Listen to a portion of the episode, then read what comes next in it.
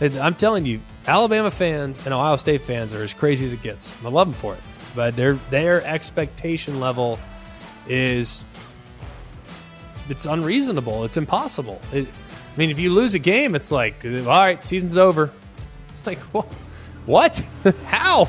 Always college football with Greg McElroy is presented by AT&T 5G. Too much college football is never too much with AT&T 5G. Hello and welcome to Friday. Today is January 27th. We hope that you're enjoying the show wherever you're getting the show, whether that's on Spotify, Apple Podcast, on YouTube, you name it. We hope that you are having a wonderful start to your week, end of your week, wherever it is that you're at, wherever you're consuming this. Just hope that you're enjoying it. Please like, rate, and subscribe. It helps us out and it helps the show out. Look, I'm Greg McElroy here as always with Mark Kubiak and Jack Foster. We have a big game plan for you today. We have previewed each of the Power Five conferences, but because we are always college football, we are college football for everyone. We're actually going to dive into the group of five as well, which, by the way, could be kind of interesting here in 2023 and as we look forward into the future, not so distant future, I might add. Y'all, the group of five is going to start putting teams in the playoff on a fairly regular basis. Now, you might hate that. You might love that. You might think that's ridiculous. You might think it's absurd. Well, guess what? It's coming. So we need to start familiarizing ourselves as diehard college football fans with everyone. I'm not exclusively talking about the SCs, the Ohio States, the Texases, the Oklahomas, the South Carolinas, the Mississippi States, the Bamas, the Georgias, the Florida. Like, you need to know about Troy too. All right. I want you to know about Troy because Troy might have been the best group of five team in America this past year. You're going to say Tulane's going to say, what do you mean? Fair. Get it. Understood. Troy's pretty good though, as is UTSA, as is all these other group of five teams that are playing high level football as well. So we'll put a bow on the group of five but we're going to do so not in the traditional sense where we dive into the rosters and walk through the players. I mean, look, I got to be honest. Do you want to talk? Because we'll do it. If you want to talk about Tulsa's nose guard, we can do it. I mean, I will. I'll break it down. I'll put on the tape. We'll have a jolly good time, you and I, breaking down, you know, Colorado State's right guard. Like we can do it. However, I'm not sure that's in the best interest of serving the the big picture audience. We're going to dive into a couple of treetop topics, but we're going to engage since we have a lot of questions. We're going to engage in some of those questions that we've received from our listeners about the group of five. We're also going to play some low hanging fruit as well. So a little bit more interactive than it usually is here on a Friday, but these are how we envision the shows going forward. We want it to look like this. We want it to be interactive where you guys are a part of it by submitting your questions, always collegefootball at gmail.com or always CFB on Instagram and on Twitter. So this is how we anticipate the show going forward. Let's make it interactive. Let's get to some of the questions that we've had in the past, but let's first start by talking about the group of 5. It's time for Let's Talk About It, presented by AT&T 5G. All right. Usually, when we do a group of five breakdown, at least in the last handful of years, you probably know pretty quickly who's going to be involved in that breakdown. Understandably so. I think that, you know, the usual suspects are as follows in the group of five. Some various order of Cincy, Houston, Memphis, UCF, BYU, you name it, you can probably figure out the order when it comes to some of those teams. Yes, have there been examples of teams that we didn't anticipate getting to the New Year's Six? Yeah, Western Michigan has made it to the New Year's Six. We saw Tulane get to the New Year's Six last year. So there have been examples. Boise State in the past has been great.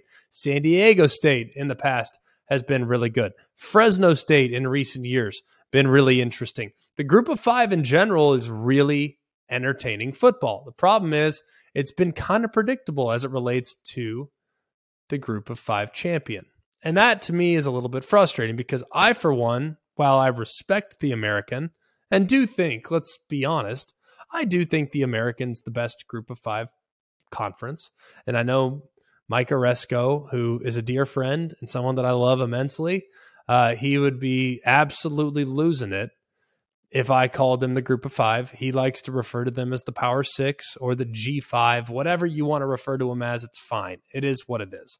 But either way, the American has oftentimes gotten their place at the table just by way of brands. And teams like a la Troy and others still not necessarily held in the same regard. Troy, for instance, out of the Sun Belt, I think you can make a case they were the best group of five team in the country last year.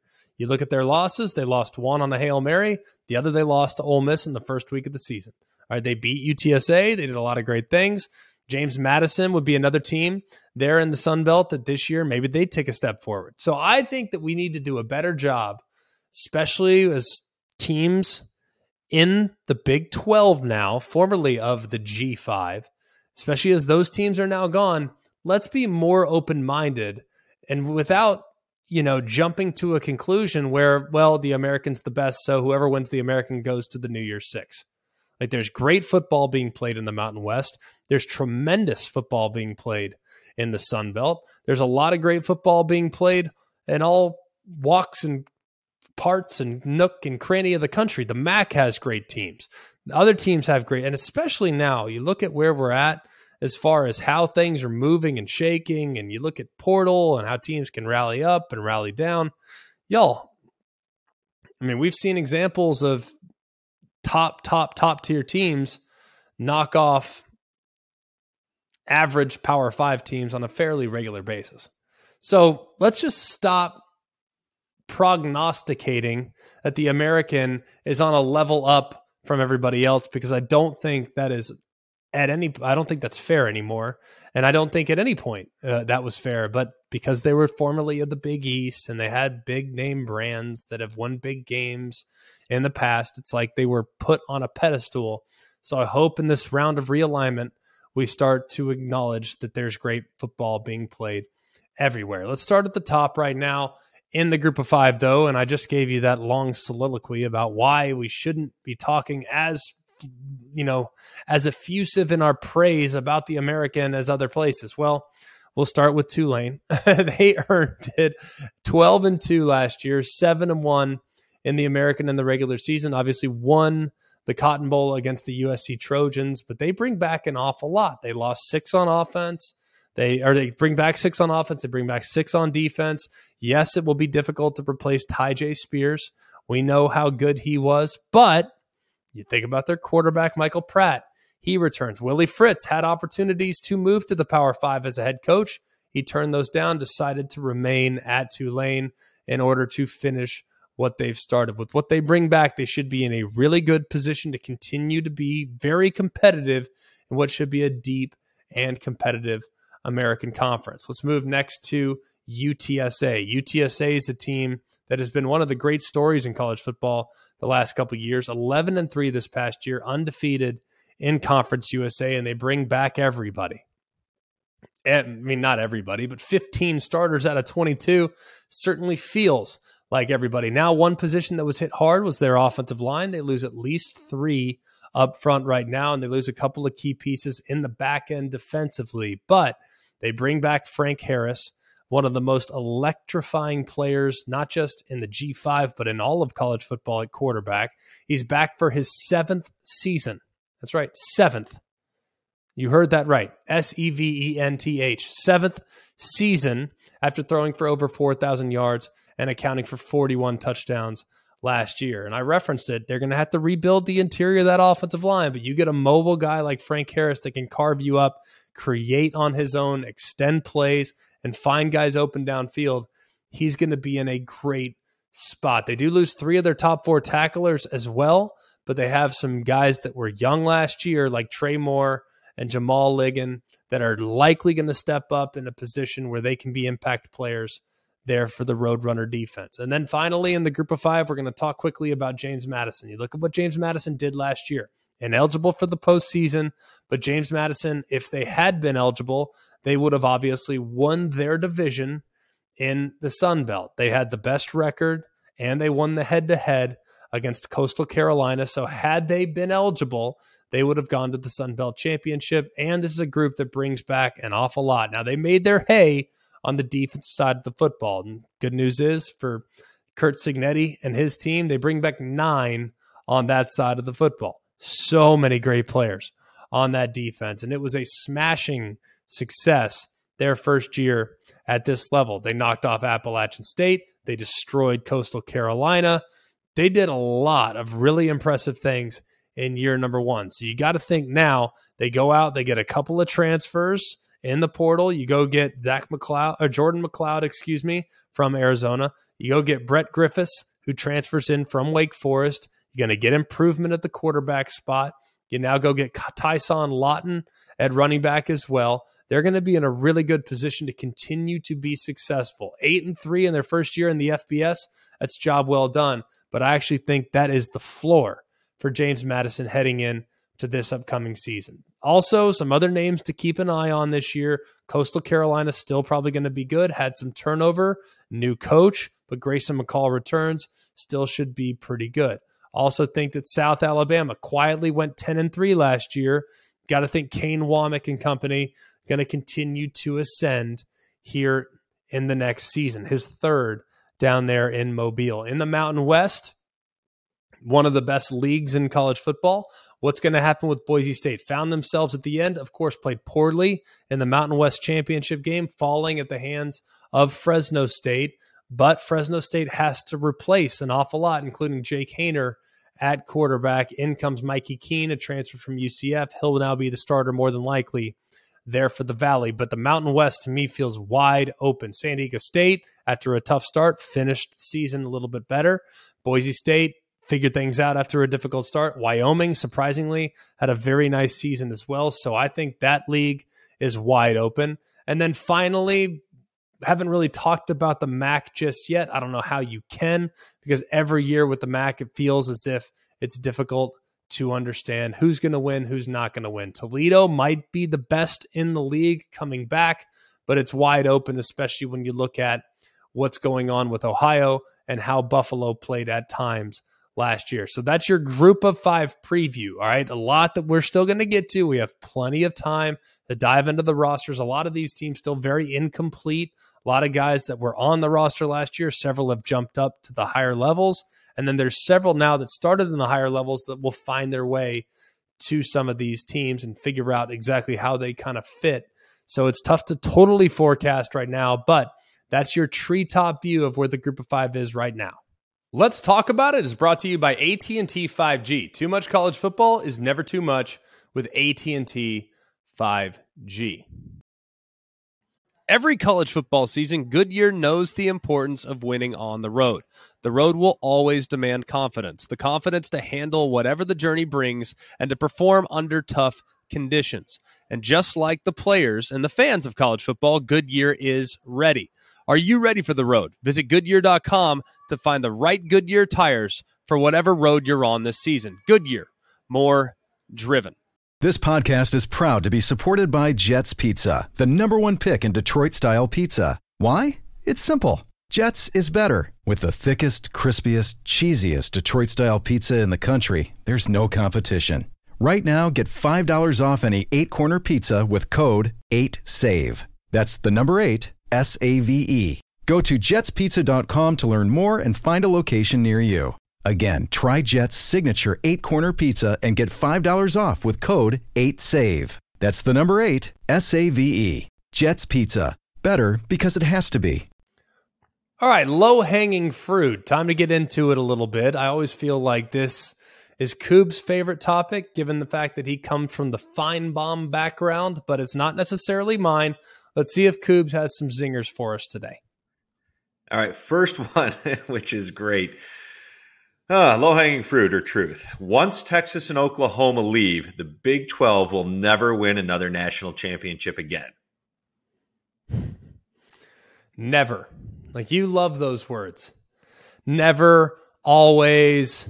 Like it's it's never. Uh, first of all, we don't speak in absolutes here even though one of our, you know, our name is always college football, we don't speak in absolutes ever because you can never say never. I mean, how can you ever appropriately answer a question, say never say never? Like, for instance, let's use this as an example the 2010 Auburn Tigers. 2010 Auburn Tigers, right? Led by Cam Newton. Do you realize that there was not one other player on that team that registered an NFL carry or an NFL reception? Not one. Not one.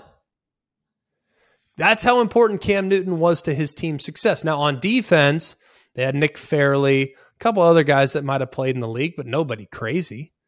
I mean, so the stars align, you win close games, you find a way to get to the finish line a couple different times. You have an elite game changer at quarterback, a la a Lamar Jackson, a Cam Newton, a Johnny Manziel, like a guy that can completely take over the game and do things that are impossible to prepare for. Like, how can I say never? Absolutely not. I'm not going to say that.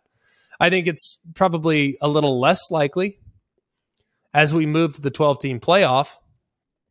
I think the teams that have stockpiled talent are more likely going to be able to be successful in a multiple game playoff situation. If you just had to win one, a la the BCS, then anybody could win it. You got to win two, it gets increasingly difficult because the talent level between some of the Big 12 teams and, say, a Georgia is fairly significant. So you have to do it now three times potentially, and in some cases, four times. It's only going to get increasingly difficult. But no, I would never say never as far as a Big 12 team winning a national championship. It's absolutely feasible, but I think it starts with getting the right coach. I think it starts by getting the right quarterback. I think it starts by being opportunistic on the defensive side of the football. If you can be those three things, you always have a chance. So you're saying it's low hanging fruit. Okay. All right. I, I, told you I was going to come out hot with one there. Next one here. In the near future, NIL deals falling through will end up costing a head coach their job more than win loss records. Low hanging fruit or truth? Low hanging fruit because ultimately the coach is not really re- responsible, nor are they involved directly with the NIL. The NIL is completely disassociated with the school. Like they I wish that they could bring them all in house. That'd be great. Bring all the collectives in house, and then it's all run, and it can be monitored, and everybody understands that there's hey, there's wrongdoing here. This is well done. Like I wish it could be subject to the transparency that you have to use when running a college football program, but that's not going to happen.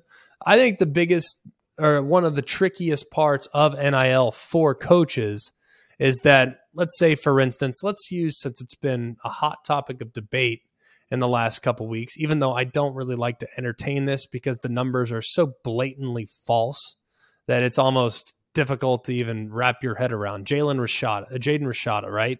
$13 million. Like we all heard it or whatever. First of all, it wasn't $13 million. I can tell you that. Now, if he won four Heisman's and four national championships, yes, it might have eclipsed $13 million. But let's use that for as an example.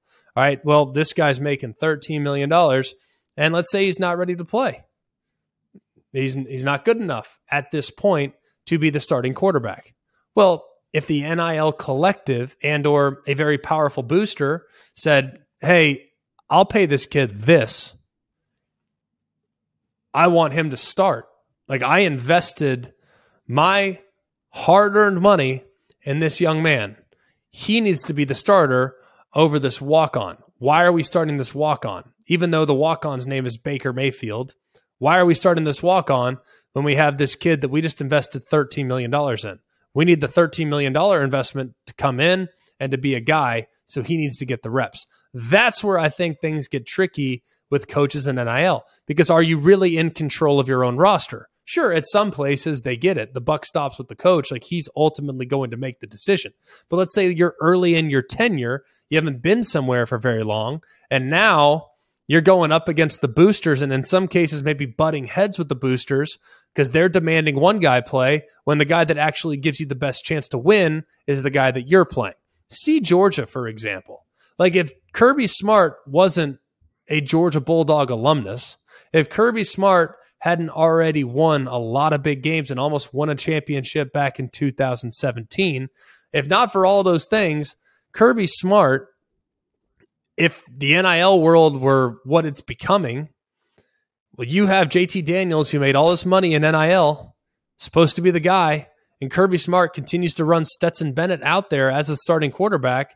Like the people that are investing in JT Daniels, the companies that are investing in JT Daniels, probably not real happy with the fact that Stetson Bennett is starting at quarterback. So if Stetson Bennett would have lost in the national championship, Kirby Smart would have had to answer a lot of very difficult questions because he lost in the SEC championship. They stuck with him. They beat Georgia. They get back. They play Alabama in the national championship. Let's say they lose. Well, guess what? Kirby is going to have to answer some difficult question because everyone would say, well, why didn't you just play the guy that was a five star? Why don't you play the guy that we all invested in? That's where the NIL, I think, is going to become difficult for coaches. But no, I think ultimately you will be fired if you cannot win games. If you're winning games, nobody cares, NIL or not. You're winning games, nobody cares. But if you start losing games and you're not really doing what the collective wants you to do as far as personnel is concerned, then that could become problematic. All right, next one here. Pressure at winning at top tier programs will cause staff turnover at a higher rate than ever before. Low hanging fruit or truth? That's truth, but it's not so much the pressure to win. Uh, the reason why we're going to see more and more staff turnover to me, a few things. One, guys are making more money than ever before, so they're walking away from the game at a younger age. Like back in the day, there were like three things that you did. You played as long as you could, you coached as long as you could, and then you died. Like that's that's how it went. Like for these old coaches, that's just the way they operated. Like guys were literally coaching on their deathbed. All right. So that's not the way it is anymore. Why?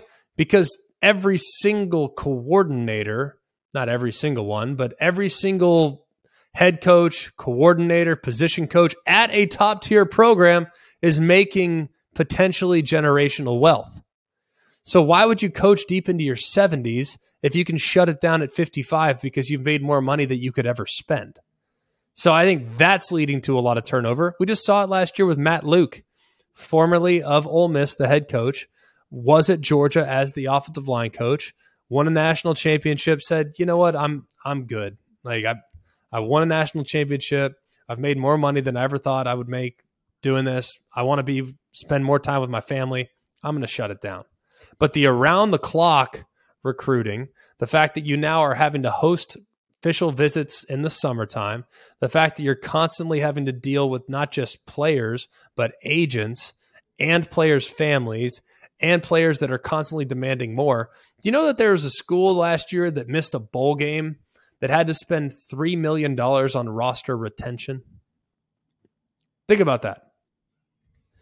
They missed a bowl game and had to spend $3 million on keeping the players on the roster. And that, by the way, that's that's the that's the highest number. I heard that there were other other places spent less than that. That was the highest number I heard. You missed a bowl game, and you're having to shell out three million dollars to the guys on the roster that stunk. How does that make sense? And that's what the coaches are constantly having to deal with because these players are like, well, I'll just leave. You know, the greener pastures are over there. I'm going to go. One guy was a backup at one school, backup at one school went to another school, got a higher NIL deal than any of the starters at his former school. He was a backup, went somewhere, got more money than any of the starters at his previous school. How does that make sense? So, what do you think the starters at his previous school are saying? Well, they're going to go to the coach say, "Hey, look, Johnny Doe just got this. I kind of want this." You got to match it or I'm leaving. It's like, think about the additional layers of difficulty that you have to deal with as a coach right now. So the turnover that you referenced, okay, is it because of the pressure to win? No, the pressure to win's always been there. That's, that's, I don't care if it's 1925 or if it's 2025. The pressure to win ain't going away. But now the additional responsibilities that you have beyond coaching football have made the job way less desirable than it's ever been. It's a young man's game. Guys are making a ton of money. They're retiring early. As soon as they can get out, they get out. And as soon as they can get a chance to go to the NFL, they go to the NFL. And who can blame them? All right, next one here. Pretty simple one. Ryan Day is under the most pressure to win next season. Low hanging fruit or truth? I'm going to say low hanging fruit because I think he earned a lot of goodwill with the performance against Georgia. You know, I, I think I know, hey, it's Ohio State. Like, we're not going to get into the business of giving out moral victories if you're the Buckeyes. Like, stop. Right? We're not doing that. But they were tough. They were physical in that game. They were up to the challenge in that game. They had a tremendous game plan. They gave Georgia all they wanted. Think about it. Like who played Georgia better than Ohio State? Like when Georgia like had to, they didn't play well. Georgia didn't play well. But why didn't they play well? Because Ohio State gave them all they wanted. I mean, I, I think the people are now looking at it like, man, I tell you what, I mean, that guy right there, he can coach. People forgot that, I think, for a minute. Now, you might, you're going to have detractors. Ohio State, and look, I, God love you, Ohio State fans. I do. I, I love you guys for this. But like, unless they, you know, go 84 and 5 like Urban did or whatever the heck his record was, like, like it's never going to be good enough. Um, I don't think he's under the most pressure. Uh, I think the most pressure heading into this upcoming season, it's a difficult one, but it would probably be Steve Sarkisian. You know, I think that there was progress made last year. People are optimistic about the progress that was made, but he's now entering into a year in which they have one year left in the Big 12 and then they move to the SEC. They need to show some progress this year. And then also at the same, and there was progress made this year, I might add. Like they they played better in 20, and people don't remember that, but they played better this year than they did at any point in the previous year, and they had a couple close calls. But guess what? You know, this year needs to show even more progress, and guess what? Next year, SEC, it's it's tough sled. You know, it's going to be tough sled. It is, and we all saw what happened when Georgia played against TCU I'm not saying it that would happen every day. I think both teams play their A game. Georgia probably wins by 21 or so. But either way, I mean, you look at it, the step up in competition from what they've faced week in, week out in the last handful of years is going to be very different than what he's going to see in the next few years when they get to the league. So Steve Sarkisian and Jimbo Fisher, I might add, probably the two that are are needing to win the most this year. And I actually think both, by the way, have a real chance to take a step forward this year. I genuinely believe it. All right, last one, another pressure question. If Alabama misses the SEC championship game and the playoffs for the second time in a row, there will be pressure on Nick Saban. I mean, not to the low point. hanging fruit or truth. Uh, l- truth. I mean, there's no denying that. I mean, the expectation level around Alabama's program are championship or bust. It's simple as that. And there are people after Saban wins close games that say, "All right, it's time for him to hang it up." like people are nuts.